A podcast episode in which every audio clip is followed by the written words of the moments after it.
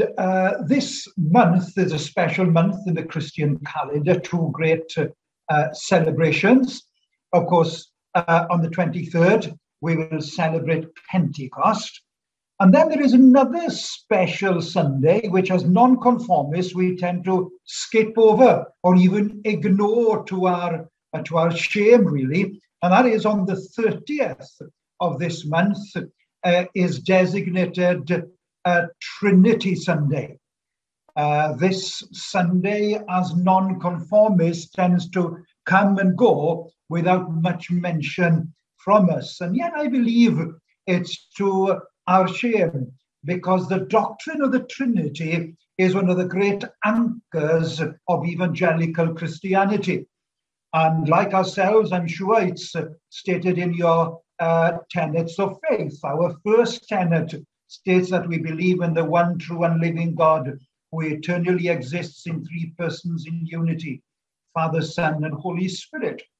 On this all important subject of the Trinity, the late J.I. Packer makes this sobering observation. He said, The average Anglican clergyman never preaches on the Trinity save on Trinity Sunday. The average nonconformist minister who does not observe Trinity Sunday never preaches on it at all. And when I read that, I thought, shame on me as a nonconformist. John Piper reminds us that the doctrine of the Trinity is foundational to the Christian faith. It is crucial for properly understanding what God is like, how he relates to us, and how we should relate to, to him. You see, the doctrine of the Trinity is uh, not something that came into being during New Testament times and as a result of New Testament writings. No, we see it way back there in Genesis, and it pops up throughout the Bible. It was J.C. Ryle, English evangelical Anglican bishop of the 19th century, and of course, the first Anglican bishop of Liverpool, who said this. He said, It was the whole Trinity which at the beginning of creation said, Let us make man. It was the whole Trinity again, which at the beginning of the gospel seems to say, Let us save man. The Trinity is Christianity's most unique, defining, incomprehensible, and yet awesome mystery. It is the revelation of who our Almighty Creator actually is. Not just a God, but an infinite being existing in eternity as three co equal, infinite persons. Consubstantial, that is, of the same substance or essence, yet distinct. The origin of the doctrine of the Trinity is the Bible, although the word Trinity is never mentioned in the Bible. As Orthodox Christians, uh, sorry, as all Orthodox Christians agree, the doctrine of the Trinity holds that God is in one essence, but three persons. God has one nature, but three centers of consciousness. God is only, God is only one what, says one man, but three whos. One what, but three whos. You see, some unbelievers mistakenly call this a contradiction. Rather, the doctrine of the Trinity is a mystery revealed by God in His Word. A contradiction would be to claim that God has only one nature, but also three natures or that he is only one person, but also three persons. However, from the very beginning of the church, Christians have understood the mystery of the Trinity, even before they began using the term Trinity. Let me make one thing clear tonight. There is only one God. If each person of the Trinity is distinct and yet fully God, then should we conclude that there is more than one God? Obviously, we cannot, for scripture is clear. There is but one God. Listen to the words of Isaiah 45, and I read verses 21 and 22. There is no other God beside me a righteous God and a Savior. There is no one else beside me. Turn to me and be saved, all the ends of the earth, for I am God and there is no other. For example, the first Christians knew that the Son was the Creator. Listen to John in his gospel. He says, In the beginning was the Word, and the Word was with God, and the Word was God. He was with God in the beginning. Through him, all things were made. Without him, nothing was made that has been made. You see, the early disciples knew that he was the I am of the Old Testament, equal to the Father. Jesus himself said, Anyone who has seen me has seen the Father. The first Christians also knew that the Holy Spirit was a separate person with his own thoughts and will, John 16 13, who intercedes for us, Romans 8 27, proving he is a distinct person from God the Father, since intercession requires at least two parties. No one intercedes with himself. Furthermore, a human can be forgiven for blaspheming God the Son, but not for blaspheming God the Holy Spirit, Matthew 12 32. The New Testament writers mentions all three persons of the Trinity together on numerous occasions. And of course, the classic for us is the well known words of Paul in 2 Corinthians 13 and 14 when he says, May the grace of our Lord Jesus Christ and the love of God and the fellowship of the Holy Spirit be with you all. You see, divine honor paid equally to all three persons. The early believers knew that the Father and the Son sent the third person of the Holy Trinity, the Holy Spirit, as another counselor to in order to live in our hearts. And these mysteries were accepted fully by the early church as revealed truth, yet without the label of the Holy Spirit. And in your Bible study tonight, I don't want to deliver a lecture, but rather share with you something of the work of the Trinity in your salvation and mine, as found in the opening statement of the Apostle Peter in the first chapter of his first epistle. Let me just read those two verses again. Peter, an apostle of Jesus Christ, to God's elect exiles scattered throughout the provinces of Pontus, Galatia, Cappadocia, Asia, Asia, and Bithynia, who have been chosen according to the foreknowledge of God the Father through the sanctifying work of the Holy Spirit to be obedient to Jesus Christ and sprinkled with his blood, grace and peace be yours in abundance. And here Peter writes to these Christians who, due to persecution, have been scattered throughout uh, Turkey.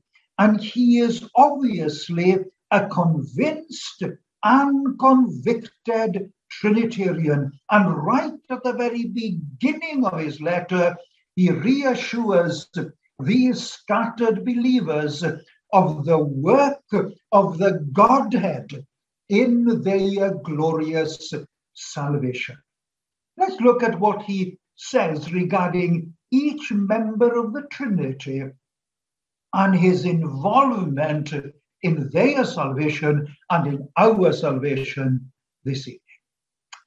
First of all, he draws their attention to the Father and his work in our election. Peter says, who have been chosen according to the foreknowledge of God the Father. And this word chosen or elect comes from the Greek word eklektos, which means to select or to choose. It means to be picked out or selected. And if you were to look this definition up in some Bible dictionary, you'd probably find something like this the sovereign decree of God to choose out or pick out, or God's eternal and immutable decree to choose from sinners those whom he will save.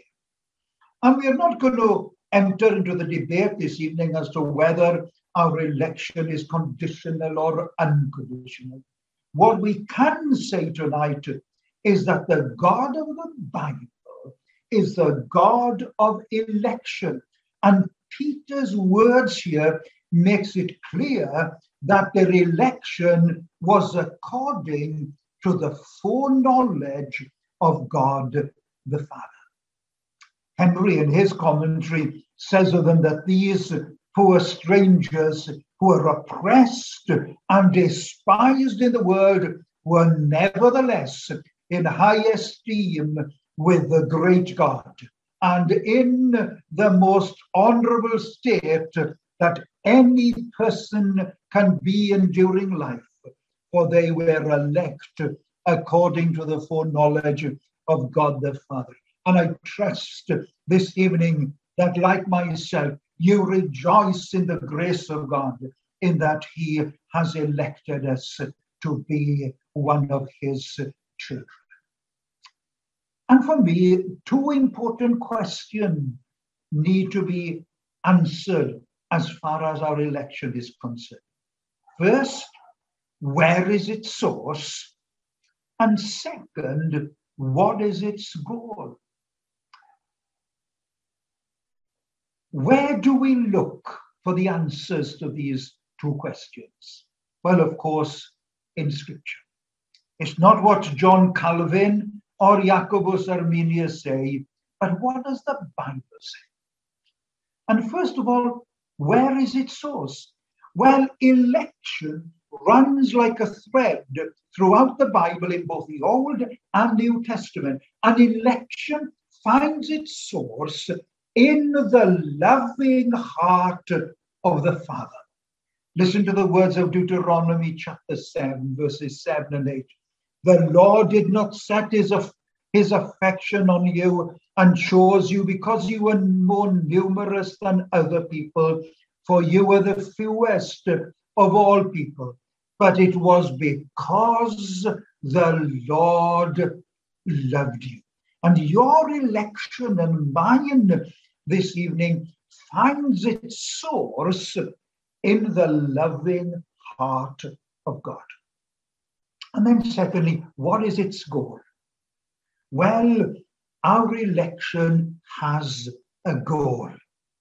And its goal is for God to have a people for his own glory. And Peter makes that abundantly clear to us in his second chapter of this first epistle and verse 9. But you are a chosen people, a royal priesthood, a holy nation, a people belonging to God, that you might declare the praises of him who called you out of darkness into his wonderful light.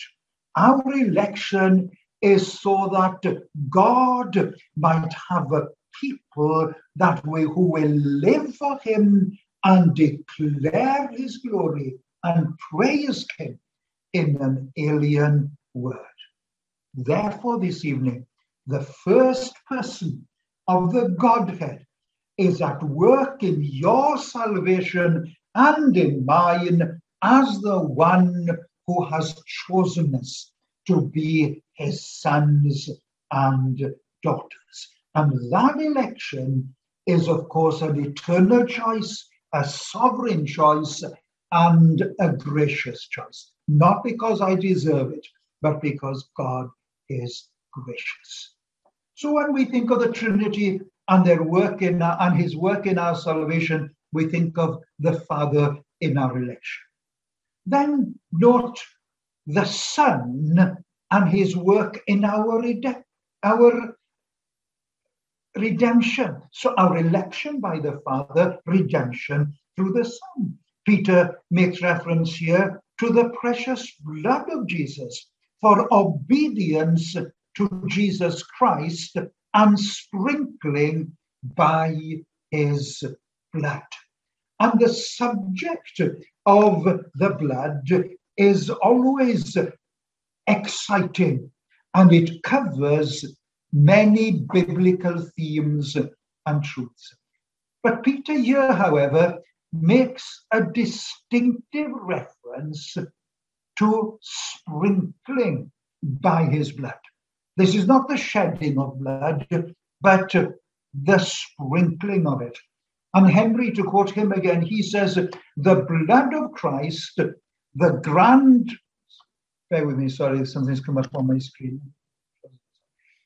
He says, The blood of Christ, the grand and all sufficient sacrifice, typified by the legal sacrifices, was not only shed, but must be sprinkled and communicated to every one of these elect Christians. It was not only the shedding of the blood, but also the sprinkling of the blood was important, that it was applied by sprinkling. And in the Old Testament, the sprinkling of the blood played a very important part in Jewish life and worship. For example, the blood was sprinkled during the consecration of priests, they were sprinkled with blood. When various offerings were offered, the burnt offering, the fellowship, the sin, and the guilt offering, blood was sprinkled. When a house was being cleansed from mildew, there was the sprinkling of the blood seven times. The ceremonial cleansing of lepers, the blood was sprinkled seven times. It was sprinkled on the day of atonement and on the entrance into the holy place. There is another sprinkling of the blood mentioned in the Old Testament and is found in Exodus chapter 24, when God confirmed a covenant with his people and confirmed it by the sprinkling of blood. And some biblical scholars believe that Peter here is making reference to the covenant.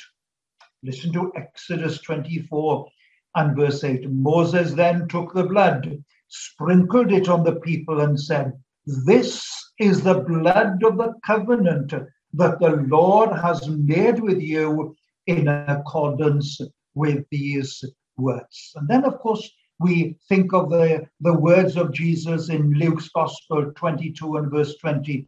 This cup is the new covenant in my blood, which is poured out for you.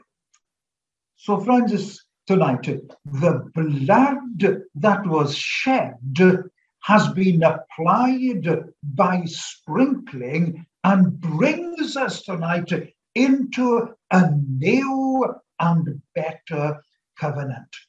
The blood of the new covenant, which has been applied by sprinkling, has done so much for me. Let me just, because of time, highlight three for you this evening. First of all, this blood of the Son in my salvation, it redeems me. Listen to Peter later on in verses 18 and 19 of this chapter. he says, For you know that you it was not with perishable things such as silver and gold that you were redeemed from your empty way of life handed down to you from your forefathers, but with the precious blood of Christ, a lamb without spot and without blemish. Thank God tonight for the sprinkling of the blood of the Son, because the blood has redeemed me. And then, of course, the blood has cleansed me from sin. In Psalm 51, we find David's prayer of repentance, repentance after his uh, adulterous affair with Bathsheba. And in verse 7, he prays, Cleanse me with hyssop, and I will be clean. Wash me, and I will be whiter than snow. This cleanse me with hyssop refers, of course, to the priest who would dip the hyssop in a bowl of blood and then sprinkle it on the house or on the leper seven times, and thus he would declare him clean. Thank God the blood of the new and everlasting covenant has been applied by sprinkling upon God's elect. And tonight, that blood sprinkled declares you and me clean. The Apostle John says, The blood of Jesus Christ, his Son, cleanses us or purifies us from all sin and from our hearts and trust tonight, there is that great hallelujah. And then, of course, thirdly, this sprinkling of the blood bestows upon me the right to a place in heaven. Listen to Revelation chapter 5. We're in heaven.